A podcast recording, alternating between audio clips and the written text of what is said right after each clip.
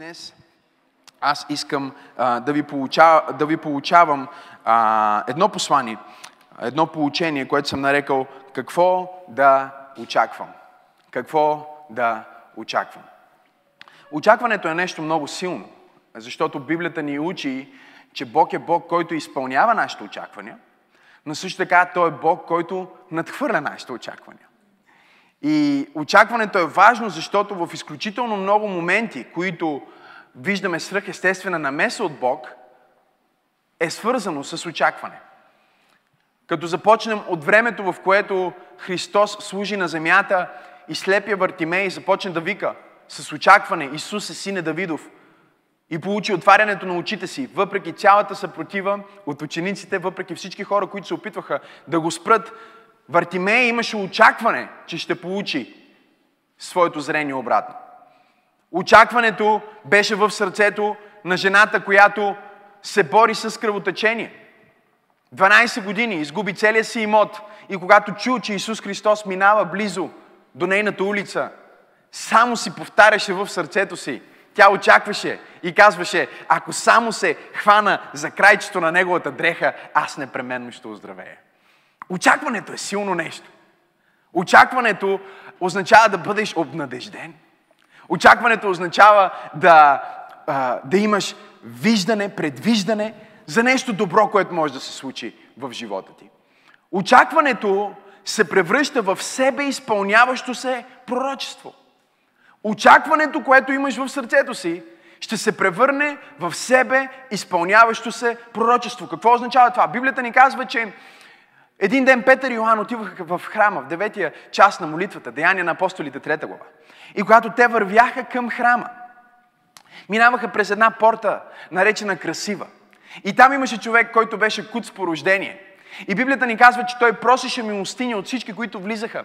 И когато те се взряха в него, когато Петър и Йоан се взряха в него, Библията ни казва специфично, че той очакваше да получи нещо от тях. Не знам на кой проповядвам днес, но Бог ме е изпратил да кажа на някой в църква пробуждане, да проповядвам на някой, който е под звука на моя глас и да ти кажа, издигни своето очакване. Имай правилното очакване. Не дай да бъдеш като повечето негативни хора в света, които имат очакване за негативен край. Които имат негативни очаквания. Те се събуждат сутрин и очакват негативен ден. Отиват в среща с негативно очакване.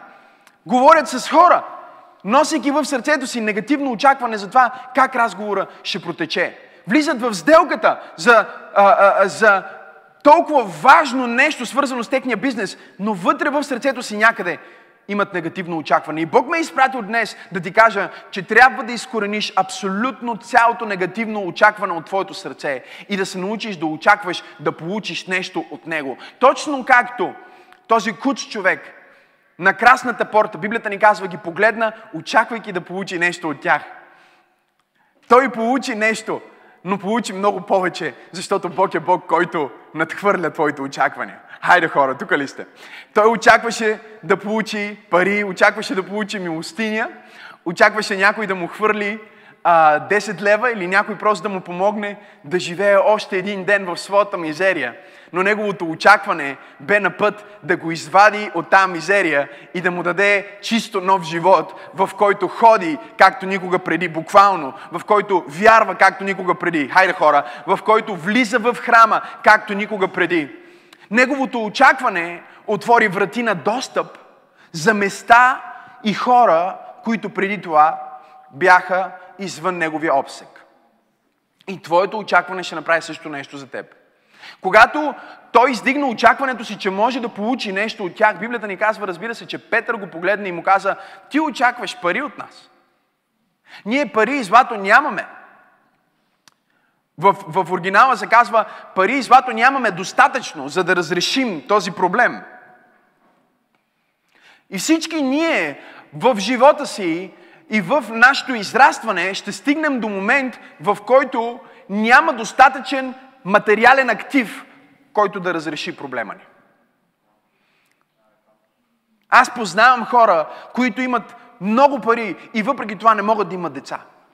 И пробват всички възможни неща. Отиват в най-скъпите клиники, правят най-специалните инвитро процедури, могат да си позволят най-важните, най-добрите манипулации от най-добрите лекари, извършени и въпреки това те не могат да имат деца.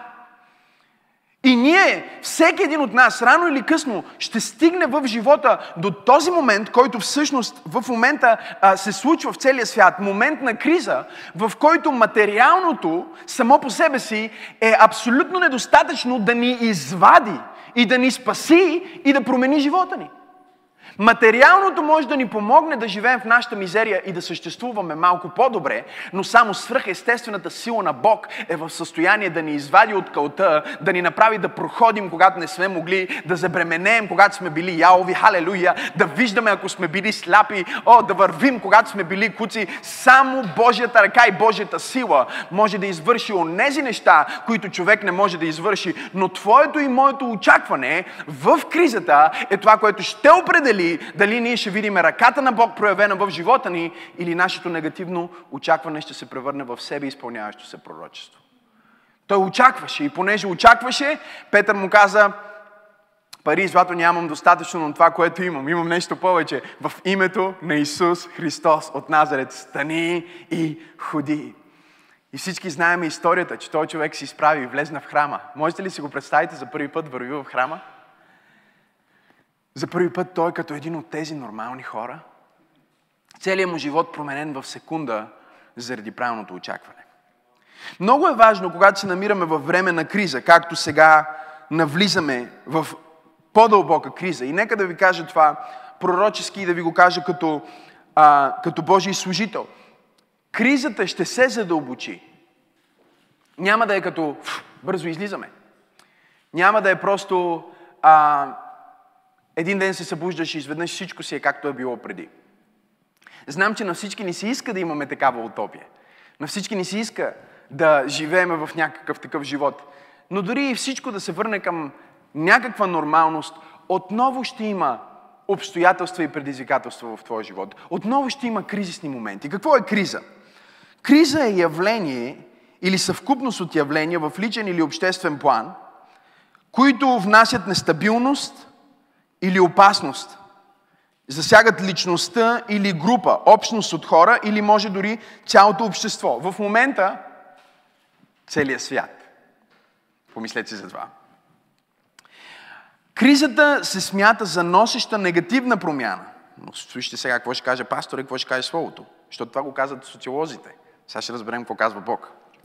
Кризата се смята за носеща негативна промяна, за сигурността, економиката, политиката, обществото или околната среда. Особено при внезапно възникване на явленията. Внезапно нещо се случва. Звучи познато. Внезапно нещо се случва, което влияе на хора, на групи от хора, на цели общности, на целия свят. Две трети от економиката е затворена. Ако може да си представите това. Световна економика затворена. Две трети. Повече. Кажи криза. Криза обаче, погледнато, посланието е какво да очаквам в криза. Криза, погледнато от Божия страна, Бог създава и допуска криза всеки път, когато е недоволен от управлението на света. Много ли я проповядам Библията днес? Всеки път, когато има изключително пренасищане на нечестие, Бог създава някаква криза. Бог допуска някаква криза. Той допуска кризата, защото иска да промени дневния ред и да вземе едни хора от върха на планината и властта и да постави неговите хора там. Много е силно и е много важно да го разбираме, защото ако като християни ние се движим с духа на света и с мнението на света, ние ще виждаме криза като опасност. Но обичам толкова много начина по който криза е а, на китайски. Често се използва тази идея. Wei Chi означава опасност и възможност.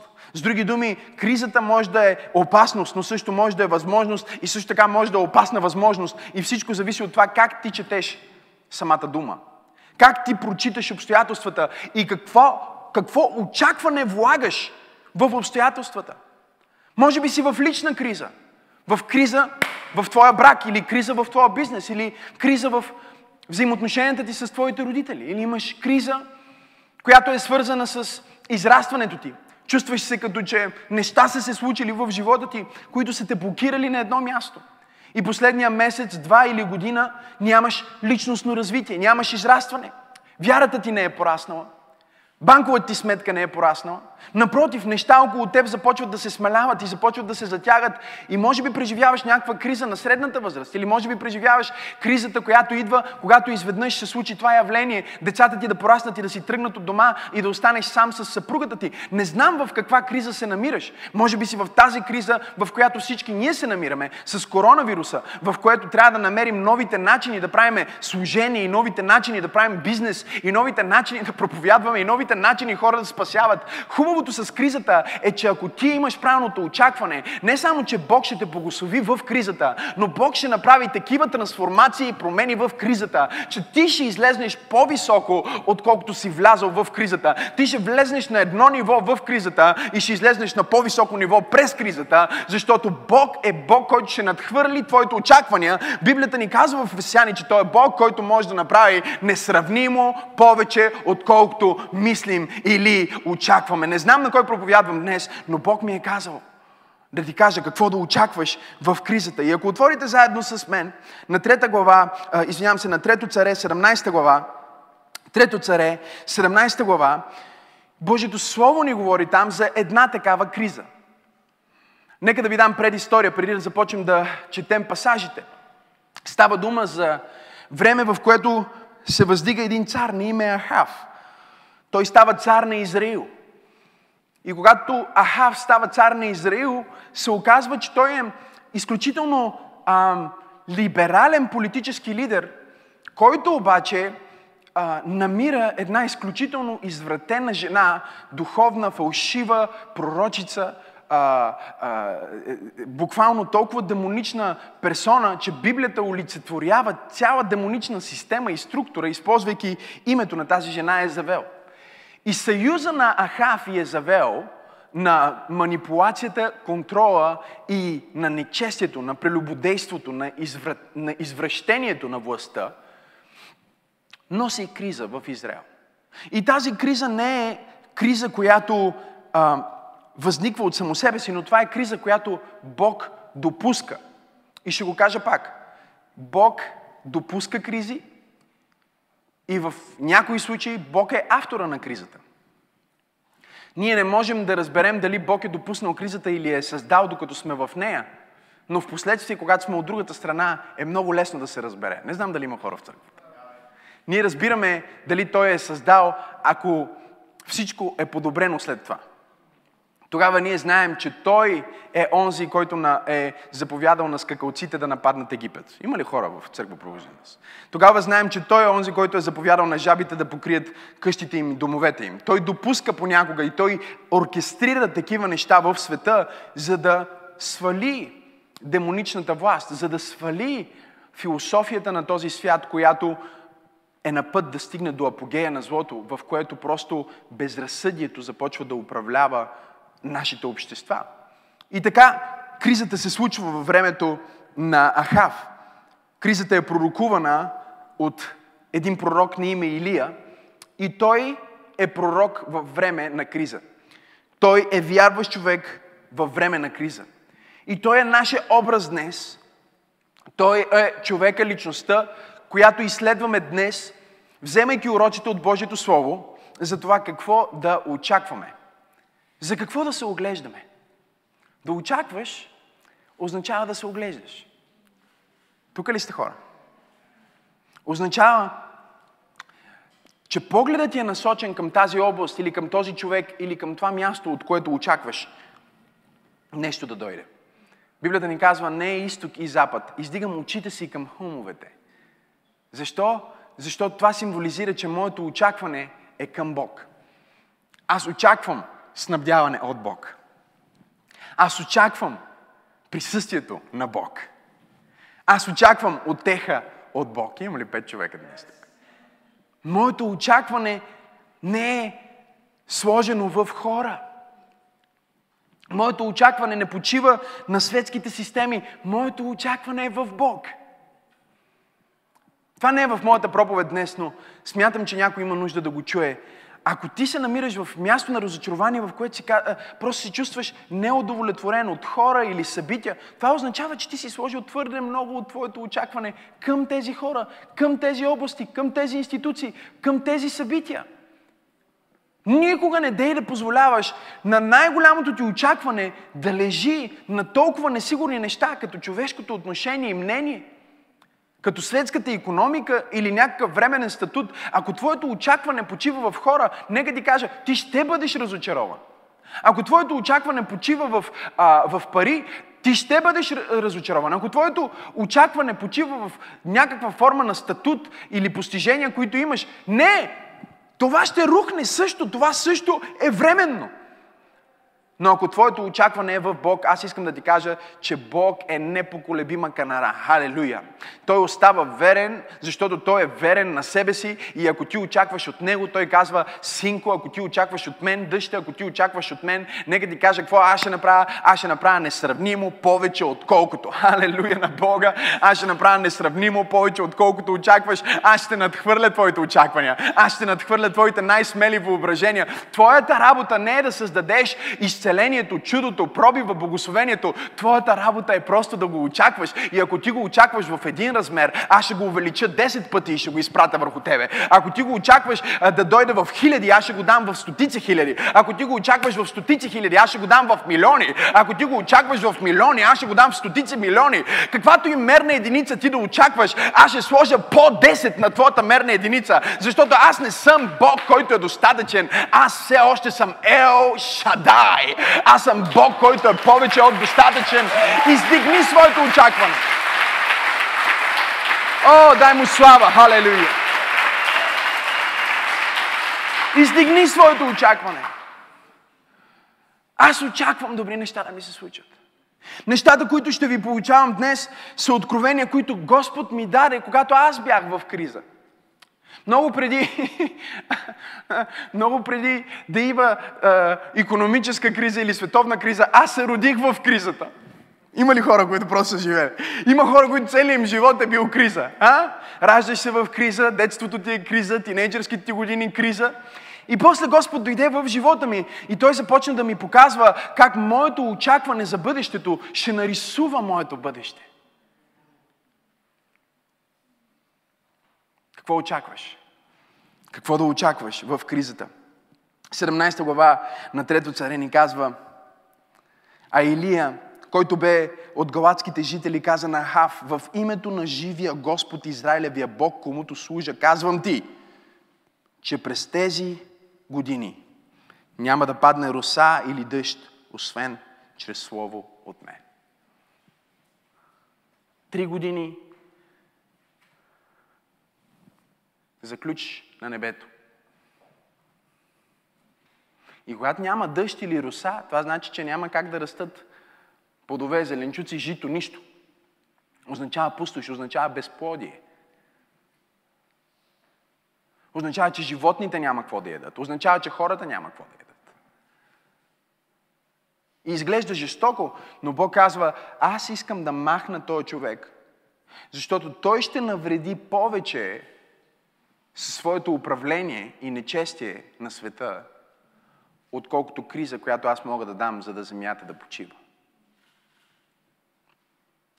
Кризата е по-добра за нас, отколкото демонично управление. Мога ли да проповядвам днес? Кризата е по-добра за нас, отколкото тирания. Не знам дали проповядвам на българи, но има някакви българи, които казват смърт или свобода, пишат такива знамена, имат такова отношение, имат такъв дух, който казват предпочитам криза, предпочитам смърт, отколкото да бъда роб на тиранин. Хайде хора, но амин, моля ви. И когато Бог започне да раздвижва водата, когато Бог започне да допуска неща да се случват в света, ти не трябва да се плашиш, а ти трябва да се научиш да очакваш. Какво да очакваш? Номер едно, очаквай свръхестествено водителство. Очаквай свръхестествено водителство. Втори стих казва, и Господното Слово дойде към него. Очаквай Господното Слово да дойде към тебе. Очаквай Бог да ти даде водителство, Бог да ти даде свръхестествена инструкция. Църква, Бог все още е Бог, който говори. Бог все още говори в сънища, Той все още говори в видения, Той все още ни говори чрез хора, Той все още ни говори в измерението на нашите мечти и въображението ни. Той е Бог, който не е спрял да говори. Устата му не е затворена, Той не е заспал. Той не е като мъртвите идоли на света. Той е жив Бог, който през цялото време говори. Очаквай свръхестествено водителство, очаквай свръхестествена насока, защото във време на криза, чуй, колкото по-мрачно става в света, толкова по-силен става гласа на Бог в тъмното. Толкова повече започваш да чуваш гласа Му, защото Той не те оставя в кризата. Той не се отдалечава от теб в трудността. Той не бяга от теб, когато си в изпитание. Нещо повече, погледнете какво ни казва псалмиста. Сигурно най-любимия ми псалм от всички псалми. Псалм 139, от втори стих чета. И там казва, ти познаваш сядането ми и ставането ми. Халелуя! Разбираш помислите ми отдалеч. И издирваш ходенето ми и лягането ми. И знаеш всичките ми пътища. Защото докато думата не е още на езика ми, ето Господи, ти я знаеш цялата. Обкръжил си ме отзад и отпред. Сложил си върху мен ръката си. О, това знание е пречудно за мене. Всичко, о, високо е. Не мога да го достигна. Къде да отида от Твоя дух? Или от присъствието ти къде да побягна? Ако вляза на небето, ти си там. Ако си постеля в шоу, ти си там. Ако взема крилета на зората и залетя до най-далечните краища на морето и там ще ме води ръката ти и твоята десница ще ме държи. Ако река, поне тъмнината ще ме покрие.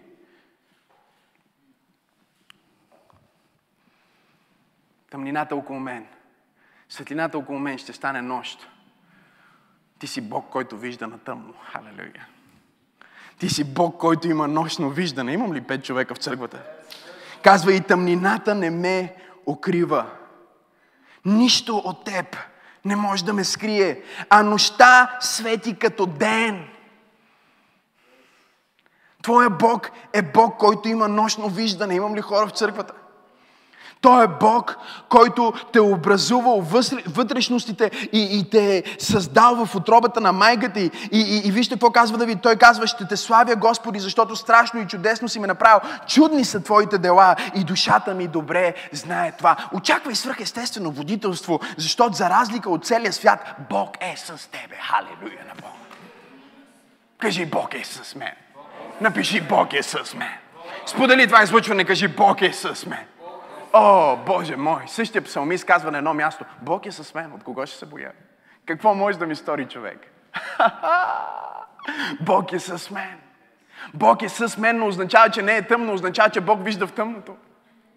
Бог е с мен, не означава, че не минавам през ада, означава, че Бог ходи с мен и през ада. Бог е с мен, не означава, че няма криза, означава, че Бог е по-близо до мен от всякога, когато съм в криза. Аз мога да усетя вятъра на Неговите думи в ушите си. Мога да почувствам топлината Му в сърцето си. Не знам на кой проповядвам днес, но Бог ме е изпратил да ти кажа, очаквай свръхестествено водителство в кризата. Очаквай да имаш сънище от Бог в кризата. Очаквай да имаш Слово от Бог в кризата. Очаквай да имаш присъствие на Бог в кризата. Присъствие, което дава щастие.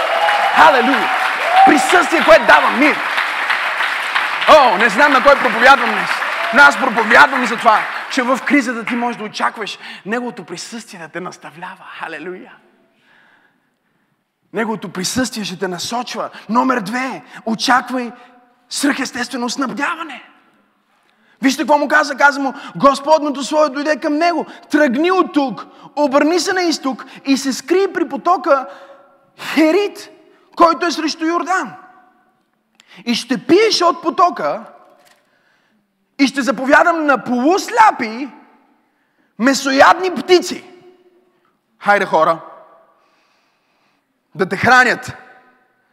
И той отиде и стори според Господното Слово. Това е твоята част.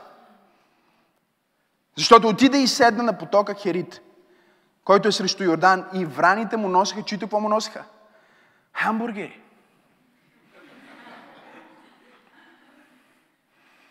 Чу, говори ми за кетоза. Човека беше на кетоза. Май, май не включва кетозата хляпа. Да, да, да, да. Хляб и месо. И искам да разберете това. Ако му бяха донесли а, салата или ако му бяха донесли някакви а, а, хляб само, бих, бих, бих казал, окей, обаче Бог изпрати полуслепи. Говориме за кьорови птици. Бог изпрати полуслепи, месоядни птици, за да му носят месо. Какво се опитваш да кажеш, пасторе? Опитвам се да кажа, че в кризата трябва да очакваш Бог да направи свръхестествено снабдяване за тебе. Той ще изпрати полуслепи, месоядни птици. Той ще изпрати най-необичайното, най-неочакваното. Той ще донесе снабдяване от неочаквани източници. Кажи неочаквани източници. Напиши неочаквани източници. Сподели неочаквани източници. Искам точно сега да го споделиш. Откъдето и да ме гледаш. Сподели го. Кажи неочаквани източници. Кажи Бог ще ми прати неочаквано сделка. Камон хора. Бог ще ми изпрати неочаквано партньор. Бог ще ми изпрати неочаквано бизнес. Бог ще ми изпрати неочаквано клиент. Бог ще ми изпрати неочаквано. Някой ще дойде при мен и ще ми даде без да знам откъде е дошъл. Стоях си във фитнеса ония ден и се оправям за някаква среща и един възрастен господин идва към мен и ние не се познаваме. И той казва, а, брато, виждам те много са готин, така много хубаво обличаш, ръкавели и връзки. Викам, много ме кефиш как се обличаш. И аз така преди се обличах. Викам, а сега вече не се нося толкова, слагам такива игли и работи. И викате, чакам да те закът, докато ти носа всичките ми игли и ръкавели. Ти ги подаря. Аз не му знам името. Не го познавам. И дори не сме се запознали. Вярвате ли ми? И човека ме чака да дойде на фитнес, за да ми даде подарък. Кажи очакване. Кажи очаквам снабдяване. Камон хора, очаквам снабдяване. Кажи аз очаквам снабдяване. Какво значи да очакваш? Означава, че се оглеждаш. Къде е моето снабдяване? Къде ми е поточето? Къде са моите полуслепи? Въпросът е, че Бог ти казва да не мислиш логично, а да разшириш твоята перспектива за това откъде Той може да те благослови. Защото много често онова, което ти не харесваш и смяташ за нечисто, е нещото, от което Бог иска да ти даде благословение. И всъщност Бог не му изпрати едни от най-чистите и благословени животни, а му изпрати едно от най-отхвърлените нечисти животни. Не знам на кой проповядвам днес, но Бог ми каза да ти кажа, че ще изпрати нечистивци да те благословят. ще изпрати хейтери да те благословят. Ще изпрати луди хора да те благословят. О, Боже мой, аз усещам нещо на това място. Не знам на кой проповядвам, но Бог е на път да изпрати благословение върху теб. О, Боже мой! Полуслепи, месоядни, нечистивци. Кажи, очаквам снабдяване. Кажи, очаквам водителство, очаквам снабдяване. И номер три, и номер три, вижте, вижте какво се случва. Седми стих казва, след известно време потокът пресъхна, понеже не валя дъжд. Бог не е обещал, че кризата по никакъв начин няма да те афектира. Но обещава, че по какъвто и да е начин да ти повлияе, той ще намери друг източник. Чака баба пам, пам, пам, пам. Дори едно да затвори, Бог ще отвори друго. Халелуя. Виждате ли? Дявола затваря една врата, Бог отваря 10 вместо това. Дявола затваря три врати, Бог отваря 30 вместо това. Дявола кара един поток да пресъхне, Бог заповядва на други хора да те хранат. Но трябва да се научиш да очакваш. Вижте какво му каза. Каза му, Господното Слово дойде към него и му каза, виж, тук свърши снабдяването, затова стани, девети стих. И иди. И вижте, в Серепта има, в Серепта Сидонска, остани там и ето аз заповядах на една вдовица. Там да те храни. Помислете си за това сега. Очаквай божествени партньорства. Очаквай божествени партньорства. Бог иска да свържи с правилните хора по време на кризата. иска да ти даде истински приятели по време на кризата. Знаеш що? Защото фалшивите изчезват. Всички фейк хора в живота ти ги няма, когато минаваш през криза. И Бог ще допусне кризата да докосне и теб, за да знаеш кои са всички уния, които когато имаш магизи са там, когато нямаш нищо ги няма. Не знам на кой проповядвам днес. Е, едно от нещата, за които аз съм благодарен на Бог за църквата, е, че поне в църквата хората те обичат без значение от това какъв статут имаш и къде се намираш. Ако си най-известният певец, те обичат и ако си напълно безизвестен, те обичат. Ако си мултимилионер, те обичат и ако си бедняк, те обичат. Защото църквата е Божия народ и християните обичат не просто на външен вид. Те обичат душата, сърцето, защото духа е онова нещо от Бог, което е в абсолютно всеки човек. Спомням си, когато аз минавах през криза, когато с Теодора бяхме на път да започнем пробуждане и всичките ни приятели изведнъж изчезнаха, почти всички. Всички хора, които ни бяха в живота, изчезнаха, защото ние им вече не им се вписвахме в техните планове. И когато не се вписваш в плановете на твоите приятели, изведнъж започват да се превръщат в предатели. Не знам дали има хора в църквата днес. Да. Много е лесно. И двете започват с П. Просто сменяш няколко букви. Свършват на Е. Ли и започва с П. Общо взето няколко букви сменяш по средата и от приятел става предател. Приятели, предатели. Лесно става. Една сутрин бяхме в, в Солун и станах да посрещна изграва и да се моля и тичах по крайбрежната. И сърцето ми беше тежко в мен. И Бог започва да ми говори там. Казвам, Боже, защо допускаш всичко това да минавам? Не съм искал нищо от това да се случи. Всичките ми приятели като някой от вас така ревете с вашите приятели. И си плачех по крайбрежното и бягах. Всичките ми приятели, близките ми хора. Защо ми го причиняваш? Аз не искам дори да правя църкви за тези църкви. Аз съм само на 23. И спрях на едно местенце, Бог вика. Максо. И знам, че Бог ми се дразни, когато ми каже Максо. М?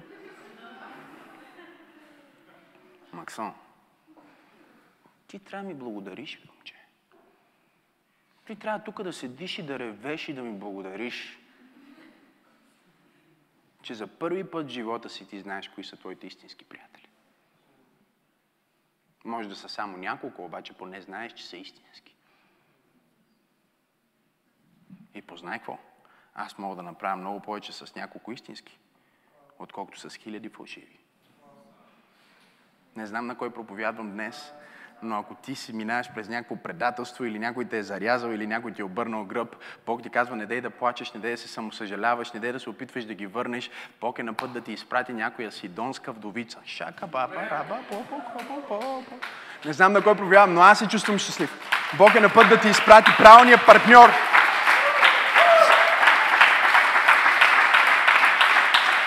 И вижте, вижте какво ми каза, вижте какво ми каза. Ти съжаляваш за приятели на това ниво, но ето какво ще направя аз. Аз ще прескоча всички тези нива. И тези генерали, които са те вдъхновявали целият живот, Бени Хин, Роберт Слиардон, Тим Стори, всички тия хора, Юберт Енджел, всички тия хора, които сте вдъхновявали, Хайди Бейкър, слушай какво ще направя сега. Аз ще ти дам нови приятели. И тия приятели няма да бъдат като старите приятели. Тия приятели ще бъдат истински приятели. Аз ще ти прата ментори, аз ще ти прата партньори. Очаквай партньорства в кризата. Очаквай взаимоотношения в кризата. Очаквай нови личности, очаквай нови лица да се появят на сцената в твоя живот. И ти няма да знаеш защо. Те ще бъдат различни от тебе. Те няма да бъдат от твоя квартал. Те ще бъдат някъде там от Сидон, някъде там, къде дори не го знаеш къде се намира този квартал.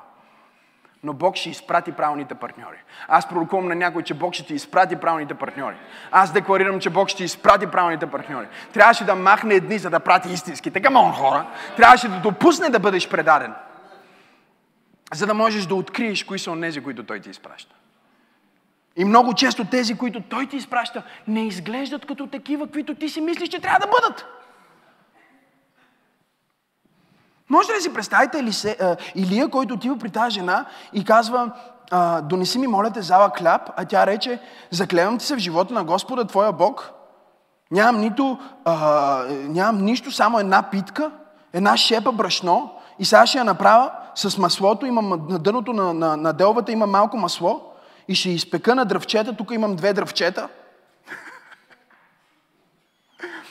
Па той си мисли сега, Бог ме праща при някаква вдовица милионерка.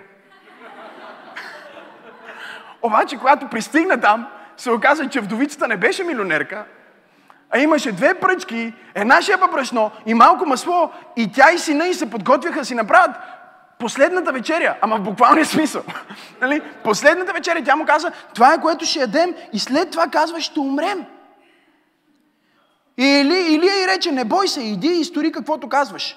Но умеси и ето първо за мене една малка питка. О, не знам дали аз бих имал смелостта да Илия да направя това. Веднага си представяш във вестниците на другия ден. Проповедник на просперитета взе последната питка на вдовица и тя умря със сина си от глад. 24 часа, обирджи на гладните.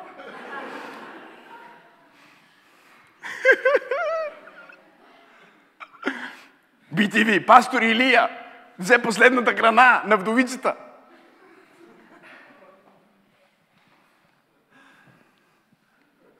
За да бъде истинско партньорство, трябва да има взаимодействие. Ако няма взаимодействие, е невъзможно да има трансфер на сила.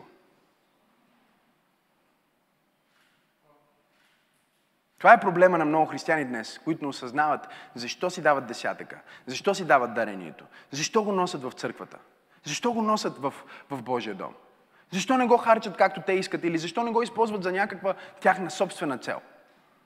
Защото за да има действие от страна на Бог, трябва да има действие от твоя страна. Това са законите, които Той е постановил в Вселената. И Той няма да наруши своите закони, защото толкова много те обича, че да стане престъпник на собствените си повеления. Взаимодействие означава взаимно действие. Взаимоотношение означава взаимно отношение. Забележи, че първата част е взаимно. Така че, когато говорим за партньорство и да очакваш Бог да изпрати правилните партньори в живота ти, две неща, които трябва да хванеш за това. Номер едно, ти имаш твоята част. И номер две, те имат тяхната част. И ако ти не си готов да извършиш тях, твоята част, или те не са готови да извършат своята част, това вече не е партньорство, а е благотворителност. И има много хора, които са в живота ти на благотворителност. И Бог казва, трябва да освободиш всички благотворителности и да се вземеш с партньорства, защото само партньорствата могат да произведат свръхестествена сила. Камон, хора! Нейният план беше да ядат този хляб и да умрат. Той каза, не, аз ще изям хляба на смъртта ви. Дай този хляб на мен, за да живееш. И след години, когато Библията ни казва в 17 стих, сина и се разболя и щеше да умира. Тук ли сте хора? Той каза, синът ти сега е готов да умира. Обаче той ми даде хляба на смъртта си. И сега той трябва да легне на моето легло и живота, който е в мен, трябва да влезне в него, защото ние сме партньори. Апостол Павел каза на църквата в Филипяни, никой друг, никоя друга църква не влезна в партньорство с мен, освен вас. И затова им каза, моя Бог ще снабди всяка ваша нужда. Не им каза Бог на нашия Отец Исус Христос, не им каза Отец на висините, каза Моя Бог. Или измерението, с което Бог е Бог в моя живот, ще бъде измерението, с което Бог е Бог в твоя живот, когато аз и ти сме взаимно свързани, когато имаме взаимно действие. Ти имаш действие към мен аз имам действие към теб. Това е партньорство. Кажи божествени партньорства. Кажи очаквам божествени партньорства. И не дай да ги кашунираш, не дай да очакваш, че непременно ще бъдат от Израил, може да са от Сидон. Това е един от най-големите проблеми на християните днес, че те търсят хора според вида си, те търсят хора според очакванията си. Не дай да очакваш да са бели или черни или лилави. Просто си представи, че Бог може да благослови и да й прати партньор от всяка раса, всяка възраст. Хайде хора, дете може да е твой партньор. Възрастен човек може да е твой партньор. Вдовицата може да е твой партньор. Живота на пророка е просто манифестация на това колко необичаен е начина по който Бог ще те благослови в кризата. Едно е сигурно обаче, Бог ще те благослови в кризата. Казах едно е сигурно, Бог ще те благослови в кризата. Аз казах, че едно е сигурно. Бог ще те благослови в кризата. Сподели го сега. Бог ще ме благослови в кризата. Номер 4. Свършвам. Очаквай предизвикателства. Когато си във време на криза, не дай да слагаш розови очила и да си мислиш, ми, понеже аз съм с Бог, значи никакви проблеми няма да имам аз. Не, Бог не е обещал, че няма да имаш проблеми. Бог не е обещал, че нито едно а, оръжие срещу тебе а, а, няма да се сформира. Той казва, че няма да успее. Никое оръжие скроено против тебе няма да успее. Той не каже, че няма да се кроят оръжия срещу теб. М? Очаквай предизвикателства. Но ето как трябва да очакваш предизвикателства. Очаквай предизвикателствата като повод за възкресение, повод за огън, повод за дъжд, повод за чудеса. Невъзможността е по пътя знак, че наближава чудо. Невъзможността е пътя знак, че малко по-напред, не знам на кой проповядвам днес, малко по-напред, обстоятелството е потвърждението, че малко по-напред ще има чудо. Но когато ти видиш предизвикателството, не трябва да влизаш като слаби християни. Слабия християнин какво казва? Щом това се случва, значи Бог не е с мен. Щом Бог допусна да се разболее, значи Бог не е с мен. Или щом Бог допусна да, да не ми платят заплатата, значи Бог не е с мен. Или щом Бог допусна да ме измамат, значи ме е изоставил. Не! Означава, че Бог иска да се прояви по-мощен в твоя живот. Виж невъзможностите и предизвикателствата като повод за възкресение, повод за огън, за да не чета всичките му истории на Илия, повод за възкресение, повод за огън, повод за дъжд, повод за, повод за чудеса. Кажи чудеса. Кажи го с вяра чудеса. Кажи предизвикателствата са повод за чудеса. Свършвам. Опитвам се да свършвам. Номер едно, очаквай водителство. Номер две, очаквай снабдяване. Номер три, очаквай божествени партньорства. Номер четири, очаквай предизвикателства. Номер пет, очаквай синергично ускорение. Очаквай синергично ускорение. Това е пророческо послание за някой. Но Бог ми каза да кажа на някой днес в църквата, че когато ти тичаш с Бог, има синергия, която произвежда резултат в пъти по-голям от твоите индивидуални усилия. Кажи синергично, ускорение. Кажи синергично, увеличение.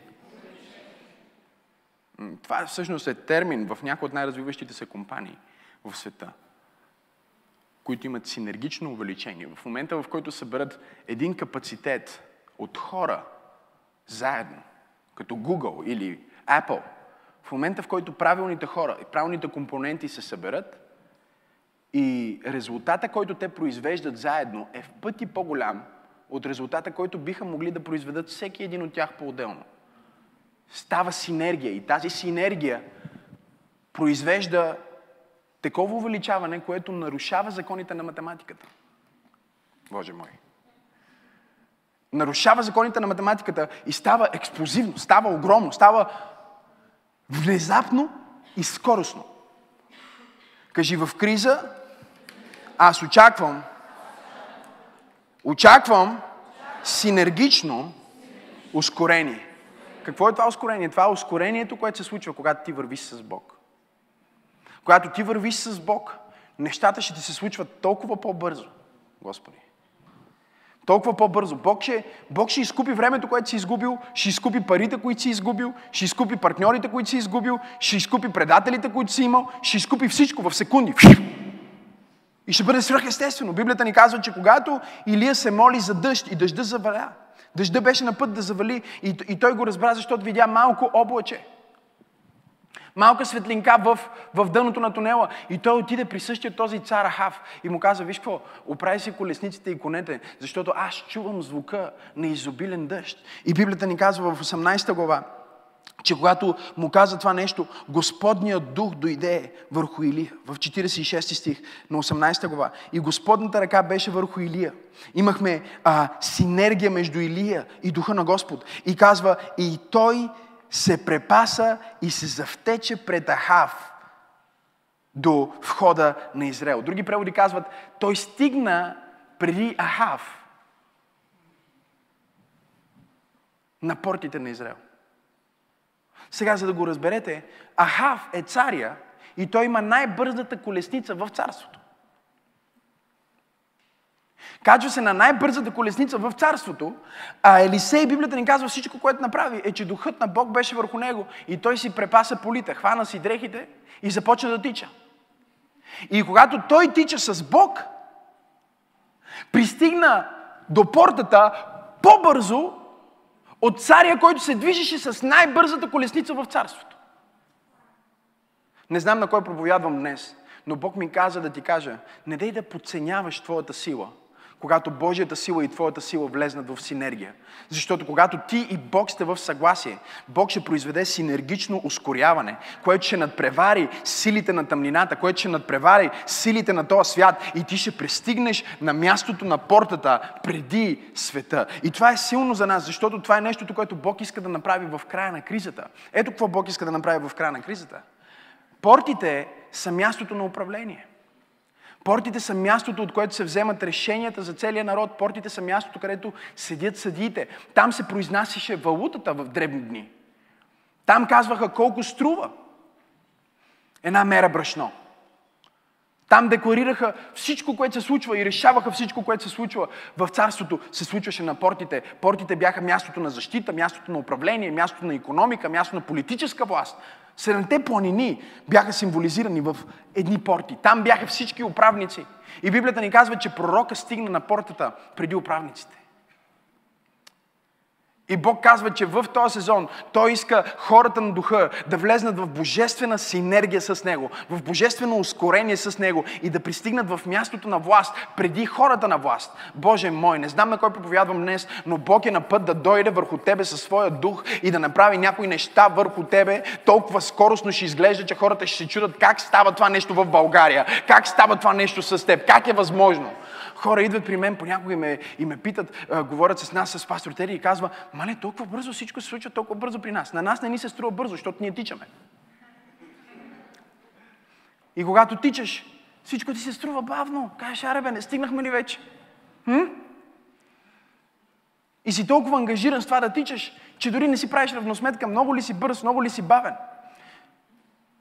Но много хора казват, вау, толкова бързо, как стана това, как стана това, кога стана това, кога стана това за толкова години, как така това се отвори, как така това се отвори. И моят отговор е само един. Когато ти влезеш в Божието присъствие и има съгласие между теб и ръката на Бог, и ръката на Бог е върху теб, не знам на кой проповядвам днес, когато помазанието на Бог е върху теб, помазанието на Бог произвежда синергия, халелуя, и има синергично ускорение, необичайно, отвъд възможното, нарушаващо законите на математиката. Аз пророкувам и декларирам, че към края на тази криза някой ще е влезнал в необичайно, халелуя, нарушаващо законите на математиката, нарушаващо физическите закони, ускорение, което надминава силите на тъмнината, надминава силите на този свят. И Бог ще сложи хора на мястото на портите, още преди врага да е пристигнал там. Пророка ще бъде там. Още преди врага да е пристигнал там. Помазанието ще бъде там. И Бог ще изговори декрет на портите, дори преди царя да отвори устата си на портала. Бог казва, аз искам да те издигна и да те използвам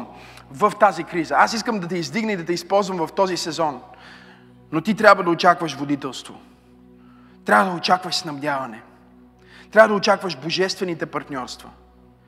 Трябва да очакваш да бъдеш предизвикан. И всяко предизвикателство е повод за свръхестествено чудо. Номер 5. Трябва да очакваш синергично ускорение. Кажи, Бог ще ми даде скорост. Напиши го в коментарите, сподели го, кажи, Бог ще ми даде скорост. Ха-ха, може да изглеждам бавен сега, ма гледай какво става след малко, когато Бог почне да тича с мен. Сам по себе си мога съм охлюв, обаче когато Той ме пипне, ставам като то охлюв от анимационното филмче Турбо. Не знам дали сте го виждали, а? Ха-ха! Има хора, които гледат анимация. Ако не гледате анимации, Бог да ви прости.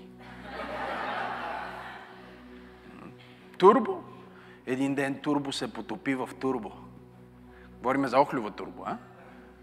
И когато турбо се потопи, потопи в турбо, стана синергично ускорение. Неговото усилие с онова, което беше приел, му даде свърхестествена скорост. Турбо. Някой ще има синергично ускорение на бизнеса си. Казва, колко време нямаме деца, Бог ще направи синергично ускорение. Три знаци, бъм, един път шака бар. Така стана с Жори и Деси. Колко години искат деца, искат деца, искат деца. Срещнахме се, пророкувахме Ана София. Те викат, пасторе, почваме да остаряваме, трябва да увеличаваме. Викам, имате ли близнаци в родовете? Нали, защото близнаците може да се очакват там. Трети от този род, четвърти от другия род. Викам, просто ще се молиме. Защото да става по-ускорени. По, Де си отиде? Близнаци. Дявола дойде предизвикателства, за да се опита да спре това, което Бог е обещал. Обаче предизвикателството е повод за свръхестествено чудо. И чудесата са пред очите ни. Хайде, хора! Хайде, хора! Хайде, хора!